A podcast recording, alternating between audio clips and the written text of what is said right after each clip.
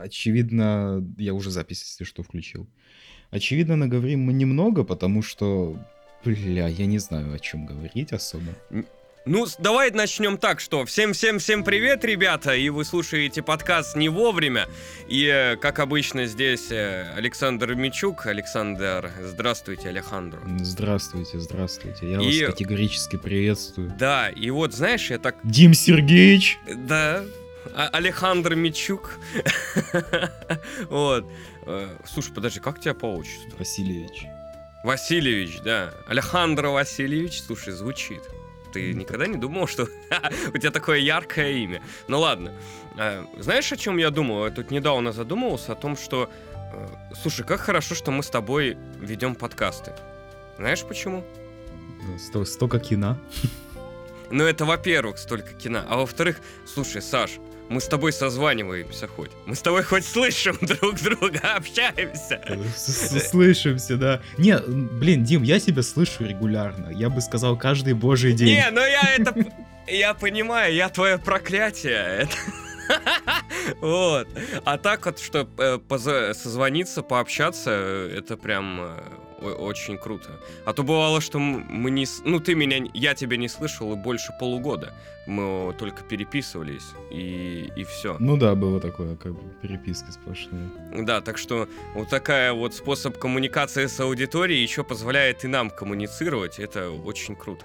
Ну и вопрос к тебе такой. Новогоднее настроение появляется, или нет? Да, откуда же оно появится, если в моем городе даже намека даже на мокрый снег еще не было. А, у меня уже, понимаешь, вьюга, у меня уже тут дороги все уже занесены, что-то неожиданно выпал снег зимой, и его неожиданно не было готово убирать коммунальные службы, просто снег выпал, как вы не понимаете, и дорогу невозможно убрать. Вот. Ну у нас, судя по погоде, такая, типа крепкая осень. Понятно. Скорее. А у меня вот потихонечку появляется новогоднее настроение, и я понял, что я что-то в этот раз упустил момент и не купил подарки все во время Черной Пятницы. И каково было мое удивление, когда я пошел покупать подарки, а там остались еще скидки, как в Черную Пятницу. Так она ведь не только одну пятницу идет, она там какой-то отрезок времени серьезный. Ну да, она идет до самого Нового года. Ну, по сути. Эти скидки. Да. Вот. Ну, и чтобы, так сказать, повысить свое новогоднее настроение, я все-таки предложил Александру еще... Алехандро попрошу.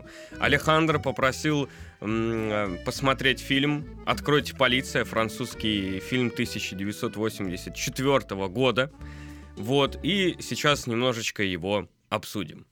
И вы слушаете подкаст «Не вовремя». Обзоры фильмов, игр и всего, что только можно, но самое главное — не вовремя. Но будем стараться иногда и вовремя. Это вряд ли. И в нашей виртуальной студии на север смотрит Дмитрий Зубарев, а на юг Александр Мичук. Да что ж ты опять не по содержанию идешь? И не смеем вас больше задерживать, чтобы вы смогли провести один из самых лучших часов вашей жизни вместе с Time Video Game. Поехали.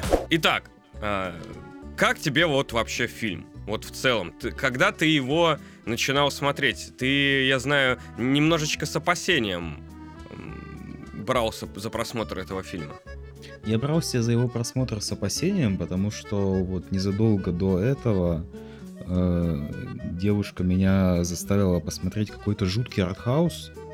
Угу. Тоже какой-то европейский кинематограф. Я уже забыл, о чем этот фильм. Но там было что-то про одноногую проститутку и... О! Может, это будет наш следующий фильм, который мы обсудим? Я готов это обсудить, конечно, но я не готов еще хоть раз на это смотреть. На одноногую проститутку? Вот, и... А как она закидывает ноги на плечи? Ну, там помимо... я вспомнил, как называлось. Назывался фильм «Зет и 2 ноля». «Зет и 2 ноля»? Если вы хотите такой вот... Да, если вы хотите отборные шизы, которые при этом очень красиво снята, то вот я вам, конечно, рекомендую. Мне прям очень... Честно, мне было Линча проще смотреть. Вот, искренне. Но сейчас речь... Линча Дюны? Любой фильм Линча мне было проще смотреть. Любой Линча, я понял. Так, ну вот. Вот, но возвращаясь к кинофильму «Откройте, полиция», ну, блин, он как бы норм, да, то есть я ожидал, что будет намного хуже. Другое дело, что ты мне это презентовал как комедию, я рассмеялся за фильм, ну как, смешок у меня проскочил за фильм ровно один раз, один единственный раз. Так, скажи этот момент, мне интересно даже. Когда вот этот полненький полицейский, он лежал в больнице, и его наклонился обнять комиссар полиции, у него выпал кошелек. Это единственный момент, когда, ну, мне было типа смешно. Остальные моменты... А когда он подмешивал кокаин своему начальнику? Не, ну, типа, ну, подмешивает. Не знаю, может, я слишком много всяких комедий посмотрел, но тут как-то... Ну да. Ну, понимаешь, он легкий. Здесь юмор... Мало пошло, тут просто все на улыбке, на улыбке. Каждый кадр в этом фильме, он тебя заставляет улыбнуться. Улыбнуться, тут улыбнись. И это комедия не из серии той комедии, которую мы смотрели до этого, «Поднять перископ», где человек перданул, другой услышал, это какой-то взрыв. Нет, тут такого нет. Здесь же все вот как-то, понимаешь, интеллигентный юмор. Я не знаю, как это презентовать, но здесь все достаточно элегантно, интеллигентно все построено. Ну, в моем представлении это скорее в каком-то смысле испортило фильм. То есть, что я имею в виду? Как мне кажется, если там вот выходит такая вот комедия, и она, условно говоря, интеллигентная. То есть, в моем представлении интеллигентность какая-то, она сохраняется для того, чтобы вот... уберечь тот флер серьезности, да, чтобы с персонажами в итоге произошло какое-то событие, чтобы они вот к концу фильма каким-то образом кардинально поменялись. И, ну, в принципе, этого не то, чтобы произошло. Я ждал в конце, вот искренне до последнего ждал, что концовка будет все-таки с привкусом горечи. Что что полненький этот полицейский, что он поймет, что вся вот эта вот жизнь, которую он ведет, что вот в ней есть что-то неправильное. А получается, что нет. Получается, что все эти коррупционеры, ну, вся их модель поведения, она подается в итоге как, ну, типа, такая нормальная, успешная. Ну, рисковая, конечно, не без этого, но, типа, вот такая вот опция, да, типа, так можно жить. Ну, понятно, да, что я сейчас несколько морализаторством каким-то, может быть, занимаюсь, но, тем не менее, мне не хватило немного какого-то нравственного урока. Мне казалось весь фильм, что комедия не уходит совсем уж в отрыв, именно для того, чтобы оставить мне пространство для этого урока, чтобы я мог верить в этот мир, и в итоге, чтобы я успешно употребил какую-то мораль, которая в конце фильма будет. Она не будет. Понял я тебя. Ну, единственная мораль, которая тут более-менее есть, это типа, ну, бля, чел, будь проще, что ты тут...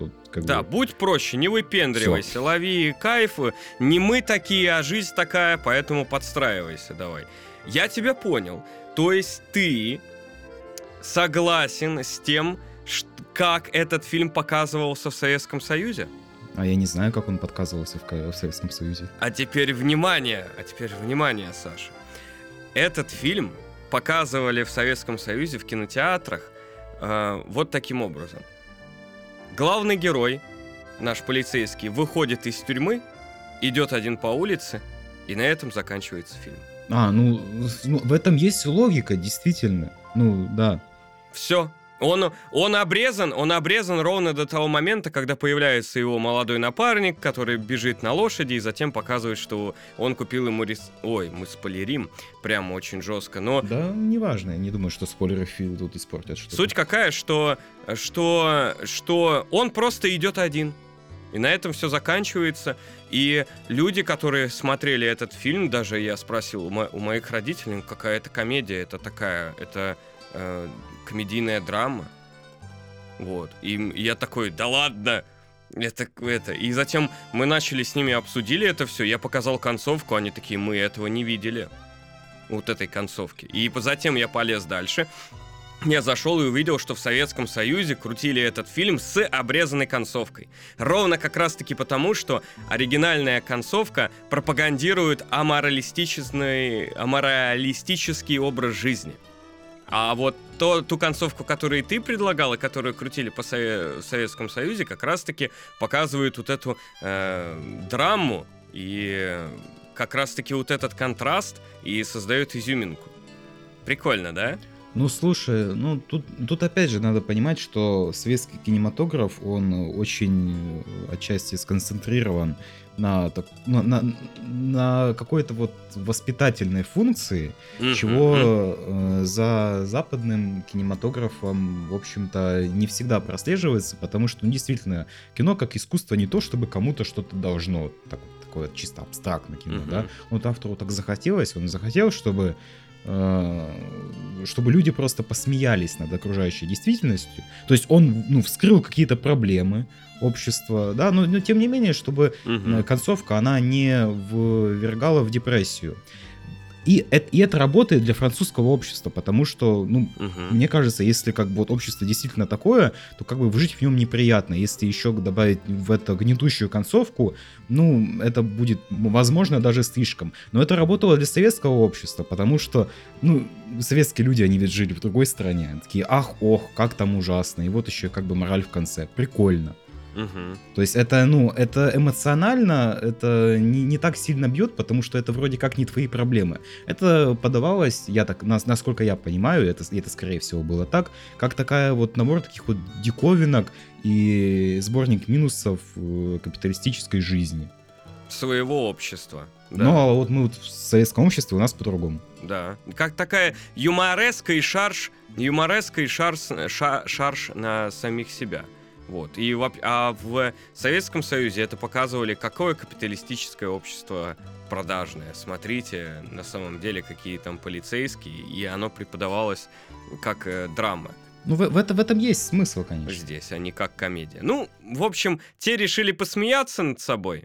Да, те решили посмеяться над собой, одна страна, а другая страна немножечко модернизировала фильм, при этом еще добавила смысл в него, вот, и привнесла воспитательный характер в данный фильм.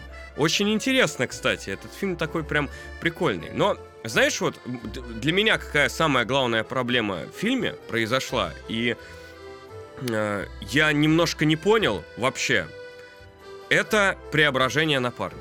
Вот я смотрел фильм, признаюсь, на полтора X2 фильм просматривал, и затем мне пришлось пересмотреть, потому что я хотел найти момент, когда напарник решил переступить черту, да, вот этот Рубикон, и стать плохим. И это произошло настолько резко, что я обалдел. Просто обалдел. Я выявил для себя именно вот эту черту, что когда он переоделся и новую одежду купил, вот эту джинсовую и все такое, он окончательно уже перешел эту черту. Нет, это произошло раньше. И, конечно, это секс с проституткой, мне кажется, именно тогда, когда он, так сказать, совершил соитие, все и произошло в его голове. Нет, даже раньше. Даже раньше? Ну-ка, да. Так. Это произошло, на мой взгляд, может, ты со мной не согласишься, но, по-моему, это произошло в первый раз, когда он отступил от первого своего принципа оглашенного. Это то, что он не пьет. С проституткой, да, согласен, да. Как только проститутка его убедила выпить алкоголь. Все. После этого он по наклону из раза в раз, да. И все равно я тут тогда не понимаю этого персонажа.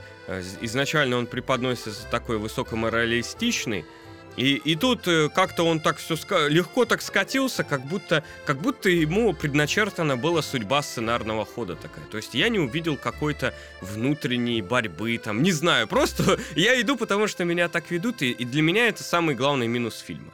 Вот, что он так резко скатился, и я бы имел бы к этому огромную претензию, но я вижу пунктик жанр комедия, которая допускает данный вид поведения людей, поэтому я не хочу так сильно придираться. А тебя это не смутило, вот такая вот? Нет, меня это абсолютно не смутило, потому что произошло это спустя полфильма, примерно. Угу. Ну и потом на всю первую половину фильма там накапливались какие-то моменты. Да, он из раза в раз он сталкивался с тем, что вот формализированная какая-то действительность, которой он где-то там обучался в своей провинции, угу. что она не работает просто в большом городе, что есть какие-то вот законы, которые просто нужно не то что знать, их нужно скорее чувствовать, что ну, как бы вот это общество, оно работает так, как оно работает, а не так, как написано, как оно должно работать. Uh-huh. И в конечном итоге количественные изменения, они начали с какого-то момента переходить в качественные, что, в общем-то,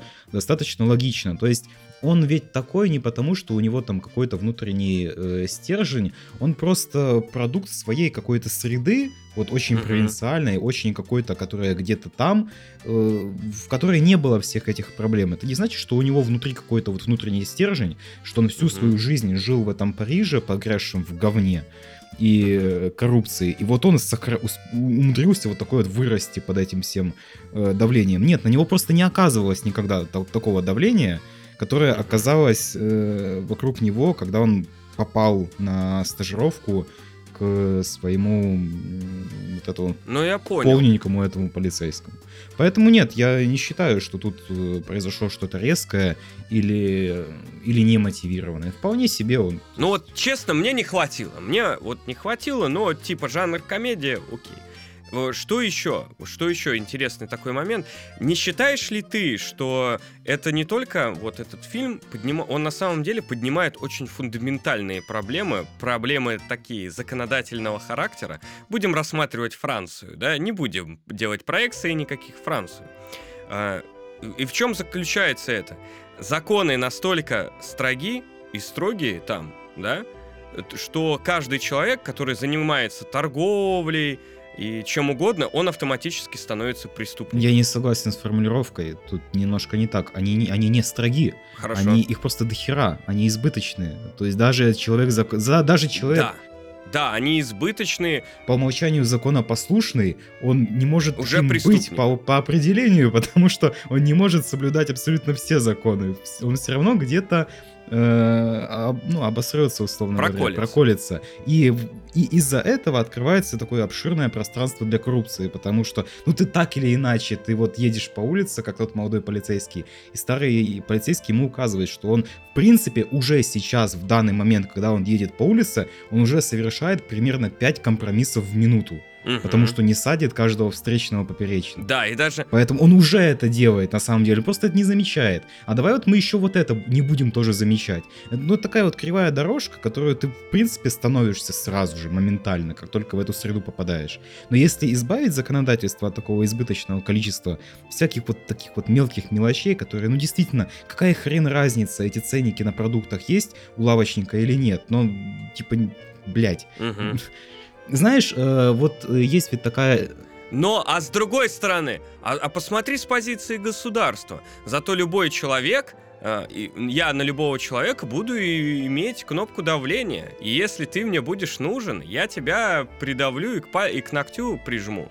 Иди сюда. Да государство само не может контролировать. Ну вот государство, да, имеется в виду не какие-то локальные вот такие вот инспектора. Угу. Кто, конечно, тоже представители государства. Ну, блин, давай будем как бы откровенны. Это не государство. Ну, это... представители государства они. Они слуги народа и представляют государство. Да, это нечто, это некое такое... они исполняют роль скорее таких вот...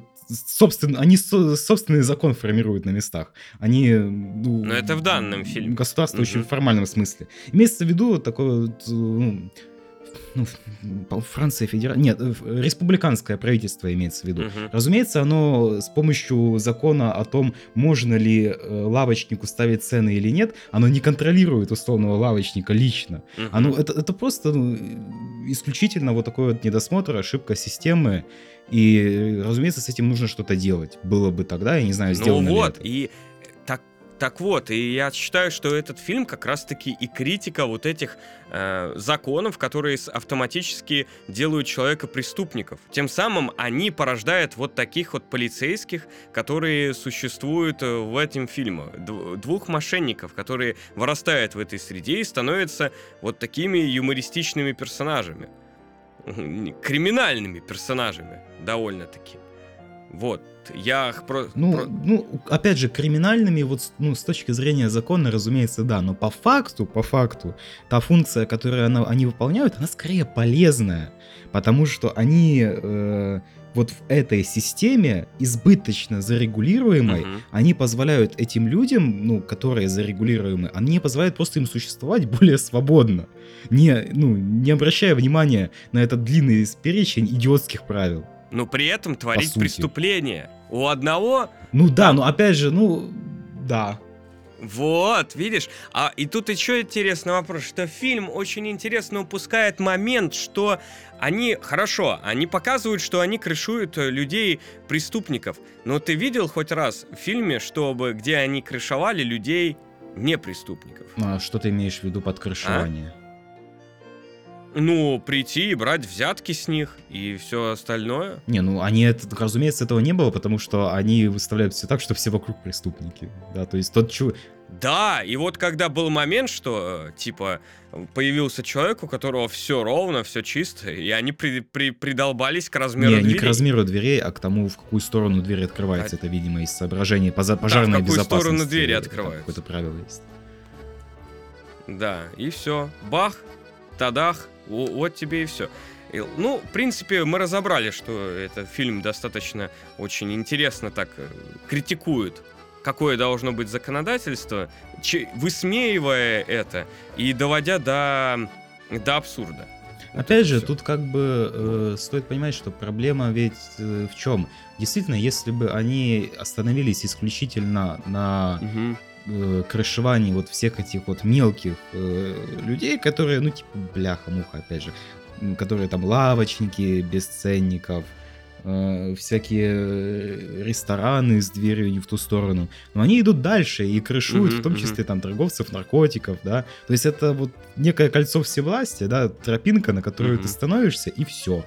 И если даже до какой-то степени твоя функция коррупционная, она позволяет в целом обществу функционировать в каких-то местах отдельно, даже более легче, то с определенного момента ты уже начинаешь приносить вред, потому что ты мудак снюхался. Хочется сказать мне отдельно про игру актеров. Вот как тебе главный герой, актер, вот этот толстенький, как он тебе вообще в роли? Сейчас я найду, и как его зовут. Вот. А ты пока... Как тебе Рене? Как он тебе? Там вообще? Актерская игра абсолютно у всех актеров ровно такая, которую ты ожидаешь от комедии 84-го года. Не больше, не меньше. В хорошем смысле. То есть, нормально. Я от его старшего напарника Рене, Филипп Нуаре его играет. Это просто великолепно. Он просто...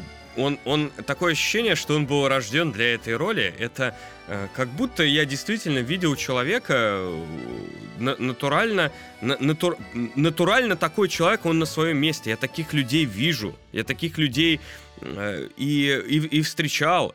И прям как будто он списанный герой из Люда.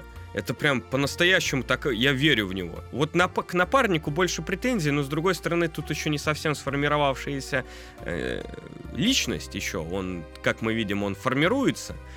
И грехопадение у него там и все дела. Но в целом актерская игра мне здесь очень-очень понравилась. Что ты еще бы... я тебя понял, что ты особо... Игра. Играют, да, то есть, я не могу как-то, то есть не было момента, когда бы я посмотрел и такой, как хорошо переданы эмоции. Нет, такого у меня не случилось за этот фильм. Честно говоря, местами мне было даже немного скучно смотреть. Как в фильме «Солдата» Пола Андерсона не было тех эмоций. Да, там, конечно, да, тут сравнил. Представь, когда там не было той слезы, не было той яркой...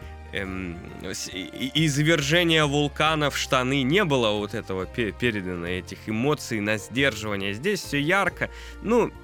Не то. Мы уже искушенные с тобой, так сказать, да? Искушенные с тобой зрители, которые отсмотрели столько великолепного кино, поэтому такой игрой, такой яркой нас уже не взять. Я понял. Да, но смотри, мы с тобой искушенные, но вот все-таки еще недостаточно. Я думаю, Ридли Скотт нас бы еще нахуй не послал. Так что нам еще есть куда расти. Хорошо, хорошо. Ну, в принципе, я поставлю этому фильму 6, наверное. Хороший фильм, хорошая комедия, которую стоит посмотреть. Интересная, показана и хорошо критикует капиталистическую власть в целом. Так, очень, ну, если прям брать серьезно и смотреть на нее. Особенно если исключить последние 5 минут фильма, вырезать, то вообще будет очень хорошо, которая полностью поменяет весь смысл фильма. Если исключить последние 5 минут фильма и все, то я рекомендую посмотреть этот фильм. Вот. А ты как слышишь? Абсолютно, да, тоже рекомендую, если, опять же, да, если вас интересуют вот такие вот легенькие комедии, чисто вот на досуге, когда хочется немного расслабиться, потому что, ну, поржать как-то, вот, подпивасно так, как полагается, наверное, у вас не получится. Не, подпивасно поржать не получится. Это интеллигентный юмор, который, он как-то вам даст легкость. Я не знаю, есть разные комедии, а это именно даст... Вы не устанете от этого фильма, понимаете? Когда есть яркая комедия, когда вы ржете каждую секунду, вы выходите уже от этого фильма уставшими. Есть такое, потому что вы много эмоций потратили, да, вы как бы получили удовольствие, но при этом вы уйдете уставшими после этого фильма, опустошенными эмоционально. Здесь же, закончив просмотр, у вас будет приподнятое настроение и психологическое, и эмоциональное. Наверное, я бы так характеризовал этот фильм.